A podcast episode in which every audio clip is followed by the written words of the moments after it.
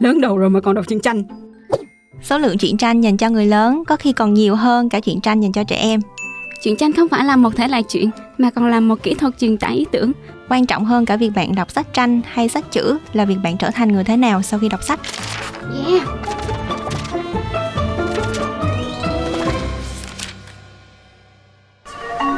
You're listening to a podcast series from the Etc. Production.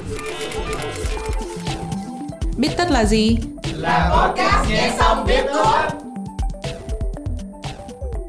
Chào mừng các bạn đã quay trở lại với Biết Tất. Mình là Ngọc Linh, mình là người lớn và mình đọc truyện tranh được 19 năm rồi. Chào các bạn, mình là Ngọc Bích.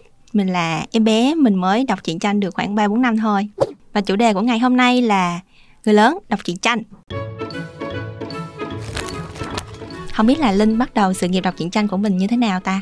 À, mình bắt đầu sự nghiệp đọc truyện tranh là khi chị của mình bắt đầu đọc truyện tranh những cái bộ rất là quen thuộc với trẻ em Việt Nam như là Doraemon hay là Thám tử lương danh Conan Ừ. thì lớn lên bắt đầu đi học biết đọc chữ rồi thì mình lại tiếp tục phát huy cái việc đọc truyện tranh đó và tự mình mua những cuốn truyện tranh đầu tiên Cụ thể là từ năm bao nhiêu tuổi ta?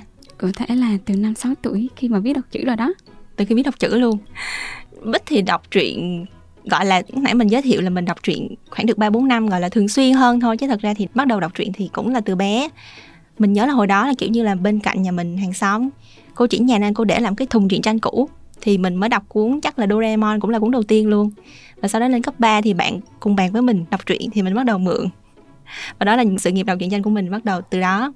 Và đến sau này thì ờ, đi làm ở công ty Vietcetera thì mình bất ngờ vô cùng khi mình gặp một người siêu siêu siêu thích đọc truyện tranh là Linh ngồi đây yeah. Mình phát hiện ra sự việc này là qua một lần mình ờ, đơn hàng Shopee đặt liên tục luôn. Ngày nào cũng mở ngày nào cũng có. Mở ra mà toàn là truyện tranh thôi nha các bạn. Thì Linh không biết Linh có bao giờ bị chê là già đầu rồi mà còn đọc truyện tranh không? Linh thường xuyên nghe câu đó luôn, thậm chí còn bị phát hiện việc đọc truyện tranh. Như Bích phát hiện nè, hay là đập hộp truyện tranh và nhận được những lời khuyên như là nếu em không đọc truyện tranh thì đổi tiền mua nhà sớm. mà thực tế bây giờ một cuốn truyện tranh cũng là khoảng ờ, bao nhiêu nhỉ À, chắc khoảng tầm 30.000 một cuốn truyện tranh. ừ. như vậy thì à, cũng à, gọi là một thú vui khá là lành mạnh rồi nhưng mà mình nghĩ là khi mà nói có cái câu già đầu rồi mà còn đọc truyện tranh đó tức là mọi người đã có một cái định kiến rằng là truyện tranh thì thường là chỉ dành cho con nít thôi và nói đến đây thì mình cũng có nhớ một câu chuyện cũng gần đây thôi mình nhớ là một người bạn của mình có kể rằng là bố bạn ấy vẫn còn giữ cái thói quen xem phim hoạt hình Doraemon vào lúc 5 giờ chiều. Và khi mình nghe câu chuyện đó thì mình thực sự rất là bất ngờ. Không biết là dưới góc nhìn của linh thì à, một người lớn mà vẫn còn xem phim hoạt hình hay là đọc truyện tranh thì lý do là tại sao? Thì theo Linh thì làm người lớn cũng hơi mệt mỏi, cho nên là đôi lúc là chúng ta phải tìm đến những cái cuốn truyện tranh có yếu tố giúp chúng ta giải trí chẳng hạn. Thì trong truyện tranh các tác giả Nhật Bản á, thường vẽ uh, người đầu to, mắt to, thậm chí là có những cái nét vẽ mà đôi mắt nó chiếm một phần hai khuôn mặt chẳng hạn. Hoặc là như mình đọc truyện Việt Donald thì Việt Donald không bao giờ mặc quần hết. Và nó còn ăn thịt gà nữa. Đối với người lớn thì những chi tiết đó nó phi lý. Nhưng mà đôi khi mình tìm đến yếu tố giải trí chỉ để tìm cách giúp cho đầu óc của mình được thoải mái hơn thôi ừ. nó có yếu tố gợi trí tưởng tượng vừa đủ. Thì đối với bích thì bích hay đọc lại mấy cái truyện cũ như là thủy thủ mặt trăng hay là maruko gì đó để lâu lâu mình nhớ lại cái quá khứ của mình. Hồi xưa như thế nào hoặc những cảm xúc đẹp của mình á để mình tưởng tượng lại. Thì không biết là linh thì như thế nào? Đối với Linh thì truyện tranh gợi cho Linh những cái ký ức đầu tiên về việc mà đọc như thế nào. Tại vì lúc mà mình mới đọc á, thì chữ có thể là nhiều chữ quá thì mình sẽ bị ngán nhưng mà truyện tranh thì có thêm khung hình thì sẽ giúp mình tưởng tượng tốt hơn. Và cũng nhờ có truyện tranh mà nó gợi mở trong linh những cái yếu tố về tình cảm gia đình về tình cảm bạn bè hoặc là qua những cái câu chuyện mà trong cuốn truyện nó thể hiện như thế nào đó thì Ừ. linh có thể học được.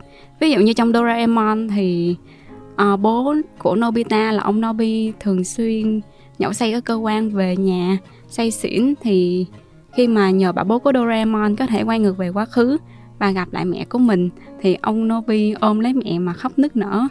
Thì dù là người lớn hay trẻ em thì cũng cần một ai đó để bên cạnh vỗ về và an ủi mình nhất là Ừ. những lúc mà mình gặp khó khăn trong công việc chẳng hạn. Ừ, thực sự là truyện tranh nó mang lại cho mình một cái cảm giác hoài niệm. Và khi mà nếu nếu mà xét về mặt tâm lý học á thì cái cảm giác hoài niệm đó nó sẽ mang lại cho mình cảm giác ấm lòng không chỉ về mặt tinh thần đâu, mà cả về mặt thể xác thật sự. Khi mình hoài niệm thì cơ thể mình nó sẽ ấm lên và mình sẽ muốn tìm về cảm giác đó nhiều hơn. Và theo nghiên cứu một nhà tâm lý học cho thấy rằng thì một số người còn có cái nhìn sâu sắc hơn về bản thân và sự phát triển của mình bằng cách tìm lại về thời xưa.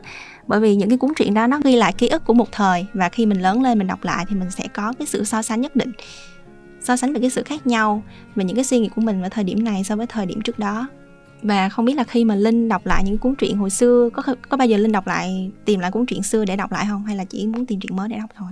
Thật ra đối với linh thì linh sẽ cố gắng cân bằng 50 50 tại vì đôi lúc là có những cái cuốn truyện mà khi hồi nhỏ mình đọc mình cảm nhận về nó khác. Còn lúc mà mình lớn lên á mình lại có những cái cảm nhận khác hoàn toàn so với hồi xưa nữa. Ví dụ? Ví dụ thì hồi xưa mình đọc Doraemon đi. Mình chỉ nghĩ đến cái việc là thiệt là hay khi mà có Doraemon. Với những bảo bối của Doraemon thì nó sẽ thiệt là giúp ích cho cái cuộc sống của mình. Nhưng mà sau này lớn lên rồi thì Doraemon nó không chỉ là câu chuyện về tình bạn tình cảm gia đình mà lồng ghép ở trong đó là những cái yếu tố ẩn dụ về việc mà con người ta cũng cần phải bảo vệ môi trường nữa. Ừ, bảo vệ môi ừ. trường hả? Yếu tố nào chỗ nào vậy ta? À như tập Doraemon và Nobita cùng trở về thời nguyên thủy để bảo vệ à. đàn khủng long chẳng hạn. Ừ thật ra khi mà mình nói về truyện tranh thì nó không chỉ là truyện tranh dành cho thiếu nhi mà nó còn là truyện tranh đâu đó. Nó vẫn cho mình như một cảm giác truyện tranh nó dành cho người lớn. Và thật ra thì có những cái cuốn truyện tranh nó tạo ra hẳn cho người lớn luôn chứ không phải là những cái yếu tố lồng ghép vào như là chị linh vừa nói.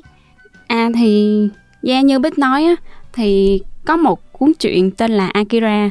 Thì nó đã trở thành một cái biểu tượng của văn hóa đại chúng luôn. Tại vì trước khi mà Akira ra đời á, thì tại Mỹ người ta sẽ thường yêu thích những cái thể loại truyện tranh mà Disney sản xuất chẳng hạn. Người ta yêu thích những cái câu chuyện như là người ác thì sẽ bị trừng phạt mình là người tốt thì sẽ được một cái sự giúp đỡ của một bà tiên nào đó. Một thế giới rất là màu hồng đối với trẻ em dạy chúng rằng là xung quanh mình là những điều tốt mình nên đi theo hướng tốt đó thay vì làm kẻ ác chẳng hạn nhưng mà với Akira thì ở trong nó chỉ là máu me bạo lực và những băng đảng và tổ chức chính phủ tìm cách để tiêu diệt lẫn nhau thôi ừ. yeah, vậy nên đó nó đã thay đổi hoàn toàn góc nhìn của phương Tây về truyện tranh ừ. đến từ phương Đông một số thể loại dành cho người lớn như là seinen và bích nghĩ rằng là truyện tranh hay là phim hình đi thật ra nó không phải là một cái thể loại truyện hay là một thể loại phim đâu mà nó là một cái kỹ thuật truyền tải ý tưởng một kỹ thuật làm nghệ thuật. Nên thành ra là đã gọi là kỹ thuật rồi thì tất nhiên là có người sẽ thuần thục nó, có người không. Thế ra khi mà mình nói về truyện tranh mà dành cho người lớn hay truyện tranh dành cho thiếu nhi thì mình chê là người ta đọc truyện tranh nhưng mà đâu biết là trong cái truyện tranh đó nó có mang những cái lồng ghép những cái ý tưởng hay ho nào đó trong đó, đúng không?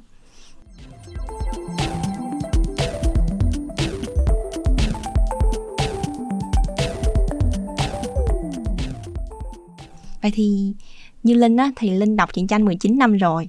Thì có những câu chuyện gì? Những cái bài học gì từ truyện tranh mà Linh học được mà Linh cảm thấy ấn tượng không? Yeah, à, qua mỗi câu chuyện thì nó sẽ có mỗi cái ấn tượng riêng á. Nhưng mà chắc là Linh sẽ lấy ví dụ điển hình nhất như là thám tử lừng danh Conan đi. Thì khi đọc Conan á Linh biết được cái cách mà tên hung thủ đã dùng cái thuật thao túng tâm lý của người khác như thế nào để có thể tạo bằng chứng ngoại phạm cho chính mình và đẩy tội lỗi của mình cho người khác chẳng hạn hoặc qua chương bản vụ án bản sao ánh trăng. Thì ở trong chương chuyện đó xoay quanh một anh nghệ sĩ piano. Nhờ đó mà linh học được những cái khái niệm đầu tiên về nhạc lý cũng như là những cái câu hỏi cũng như sự tò mò xung quanh nó để mà linh đi tìm kiếm thêm. Ừ thì uh, như linh nói về chuyện mà mình học cách thao túng tâm lý ở đây là mình chỉ học cách thôi chứ không phải là mình đi thao túng tâm lý người khác hay là sao? Linh có ứng dụng vào cuộc sống không? À linh nghĩ rằng là biết nhiều thì sẽ tốt cho bản thân mình. Còn việc ứng dụng hay không thì nó còn tùy trường hợp và hoàn cảnh nữa. Ừ. thật ra thì bích có đọc một câu chuyện thế này về một bạn trẻ 18 tuổi. Thì bạn đó đã cứu người khỏi hỏa hoạn nhờ bạn đó mê đọc truyện tranh xem anime thể loại về lính cứu hỏa thì từ cái sở thích mà bị người khác cho là vô bổ đó thì bạn đã học được cái kỹ năng sơ tán người khác trước khi chờ lính cứu hỏa tới. Là tất nhiên đây chỉ là một cái trường hợp rất là thiểu số thôi nhưng mà biết nghĩ là nó cũng không quá là khó để các bạn tìm thấy những người bạn mà đọc truyện tranh và các bạn học về cách đối nhân xử thế về cách yêu thương những người khác um, thông qua một cái thế giới mà mình nghĩ là chỉ là tưởng tượng mà được mô phỏng trong truyện tranh thôi thì bích nhớ là trên văn phòng ấy linh cũng hay mang những cuốn truyện theo kiểu slide of life thôi nó đơn giản thôi. Và mang đến cho mình những cái bài học nhẹ nhàng cuộc sống chẳng hạn như là người bà tài giỏi vùng saga hay là thị trấn mèo kể về một câu kể về một ông bà à, kể về một ông lão ông đã về hưu rồi thì sống trên một hòn đảo um, với những người bạn từ thở tới thời cũng già rồi. Thì à, có những người bạn trẻ đến hòn đảo này và giúp cho họ nhận ra là cuộc sống nó cũng có những cái những cái niềm vui gợi nhớ họ về một thời tuổi trẻ nào đó. Thì lúc nãy bích có nhắc về người bà tài giáo vùng saga thì chuyện bộ truyện đó linh cũng tình cờ mua xong là đọc thử thôi nhưng mà không ngờ rằng là nó lại để lại cho linh những cái ấn tượng rất là sâu sắc. Thì câu chuyện về một cậu bé chuyển về sống với bà của mình tại Hiroshima tại Hiroshima Nhật Bản. Thì đó là cái vùng mà bị đánh bom nguyên tử. Nhà cậu bé rất là nghèo nhưng mà bà cậu lại luôn nhắn nhủ bản thân, nhắn nhủ cậu rằng, nhà mình đã nghèo từ truyền đời rồi, nghèo thì có, nghèo ủ, nghèo ê, còn nhà mình là nghèo vui, nghèo vẻ. Vậy nên là dù là trong lúc khó khăn thì chúng ta vẫn có thể biết cách mà tìm đến những cái nụ cười bằng những cái câu chuyện xung quanh chúng ta thôi. Nó cũng không khó khăn gì lắm. Ừ. và thật ra thì cái điều đặc biệt ở cuốn truyện này đó là nó được, ban đầu nó là một cuốn tiểu thuyết sau đó mới được chuyển thể thành truyện tranh và mình thấy rất là ấn tượng. Và chuyện mà nó nó là minh họa cho cái chuyện mà truyện tranh nó chỉ là một cái kỹ thuật để truyền tải ý tưởng thôi. Và như vậy thì mình có thể thấy được rằng là truyện tranh nó còn ảnh hưởng tới rất nhiều cái ngành công nghiệp khác. Nó thực ra nó là một cái ngành công nghiệp rồi và nó còn ảnh hưởng đến những ngành công nghiệp khác nữa. Chẳng hạn như là về phim ảnh thì các bạn không các bạn có thể thấy qua những cái bộ phim về siêu anh hùng của Marvel hay DC thì uh, hoặc là trong âm nhạc hoặc là trong thời trang mới nghĩ thời trang là cái lĩnh vực mà linh có thể quan sát cho các bạn những góc nhìn rất là thú vị nè. Ở phía trên thì linh có nhắc đến bộ truyện Akira thì nó đã trở thành à, một món ăn tinh thần không thể thiếu đối với văn hóa đại chúng. Thì Akira tác động đến là rất nhiều lĩnh vực khác nhau. Thì điện ảnh cũng có nè âm nhạc cũng có nè và cả trong thời trang cũng như là bích nói đó.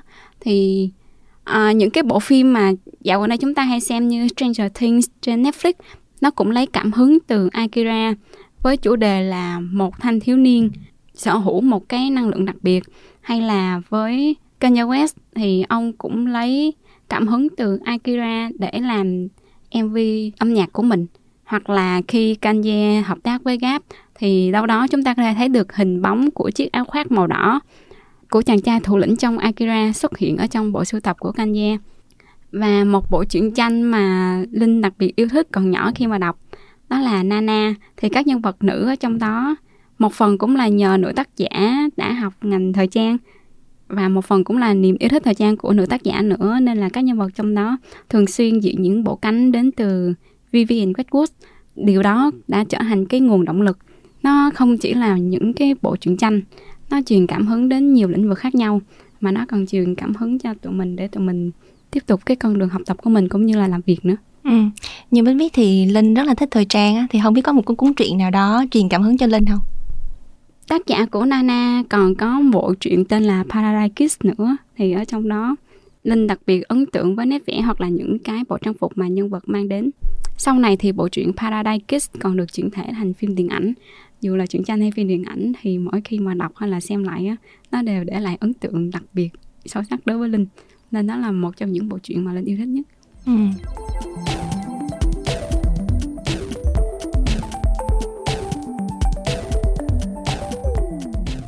nói như vậy thì à, mình thấy rằng là cái ngành truyện tranh á cơ bản nó là một cái ngành công nghiệp tỷ đô rồi. Vậy thì khi mà nó liên kết với những cái ngành khác nữa thì bích nghĩ rằng là nó tạo ra một cái hệ sinh thái rất là lớn.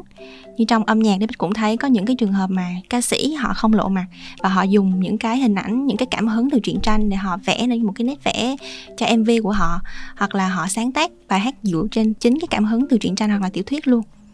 Thì um, như vậy khi mà mình chê một cái người lớn nào đó đọc truyện tranh á, thì thật ra thì có lẽ là đâu đó mình mang rất là nhiều định kiến về thế giới truyện tranh. Và cái điều đáng lo hơn đối với một người mà đọc truyện tranh á, thì đó là họ đọc quá nhiều và họ không thể thoát ra được khỏi cái thế giới đó. Mà người, như người ta nói đó, cái từ trong tiếng nhật đó là otaku hay là wibu thì người ta chê là mình đọc quá nhiều và mình không thể thoát ra được, mình tôn sùng thái quá một cái hình ảnh hay là một cái nét văn hóa nào đó mà trong truyện tranh nó mang đến những cái định nghĩa mà bích vừa cao otaku hay là wibu á nó vừa có ý nghĩa châm biếm. Mà đôi khi thì với bạn bè xung quanh linh á vẫn thường trêu nhau là wibu thì linh nghĩ là nó cũng mang ý nghĩa vui vẻ thôi. À, mình nghĩ rằng là việc yêu thích một cái gì đó không sai nhưng mà mình yêu thích một cái gì đó quá nhiều và nó tác động quá lớn với cuộc sống của mình thì mình nên biết kiềm chế lại chẳng hạn. Như linh thì linh làm sao để kiềm chế lại để mình không trở thành một weebu thật ra thì ngoài đọc truyện tranh thì linh cũng đọc truyện chữ nữa. Linh yêu thích các tác phẩm truyện chữ và cũng xem phim netflix nè hoặc là xem phim ngoài rạp nè. Chỉ là bích không bắt gặp những lúc linh unbox những cuốn truyện chữ thôi. Ừ. thật ra mình à, có thể xác nhận được nha là linh đọc truyện chữ nhiều nè. Đọc truyện chữ nhiều cũng như truyện tranh và cũng xem phim nhiều nữa. Và chắc có lẽ là mình phải nói lại về cái chuyện là định nghĩa bình thường là như thế nào. Đối với một người 30 tuổi mà họ vẫn thích đọc truyện Doraemon cũng là bình thường. Còn một người 9 tuổi thích đọc chú tể của những chiếc nhẫn hay là những cái cuốn truyện nó hardcore hơn, nó nó nó nó có nhiều chiều sâu hơn thì cũng là bình thường cả. Điều quan trọng không phải là bạn đọc sách chữ hay là sách tranh mà là bạn sẽ trở thành cái người như thế nào sau khi đọc những cuốn sách đó và bạn tiêu thụ những cái gì ngoài cái cuộn, những cái cuộn truyện tranh đó và đối với những bạn mà đang muốn đọc truyện tranh đi chẳng hạn, mà chưa biết nên đọc như thế nào thì linh có những cái giới thiệu, có những cái ờ, linh có thể giới thiệu cho các bạn những cuốn truyện tranh nào đó không? À dạ còn đây thì linh đang đu bộ chúa thật hồi chiến. Nhưng mà truyện tranh thuần dành cho người lớn thì linh nghĩ các bạn nên đọc Berserk còn những cái cuốn mà đã trở thành iconic mà linh rất là thích và nó là một cái tượng đài trong lòng linh rồi thì đó là One Piece và cả Inuyasha nữa. Bật bí là Sesshomaru và Rin là OTP đời đầu của mình Cảm ơn mọi người đã lắng nghe tập Biết lần này. Nếu có ý kiến hoặc gợi ý chủ đề cho tụi mình, hãy email về bittất.com. Hẹn gặp các bạn ở những tập Biết sau. Podcast Biết được thu âm tại Vietcetera Audio Room, chịu trách nhiệm sản xuất bởi Văn Nguyễn và Huyền Chi.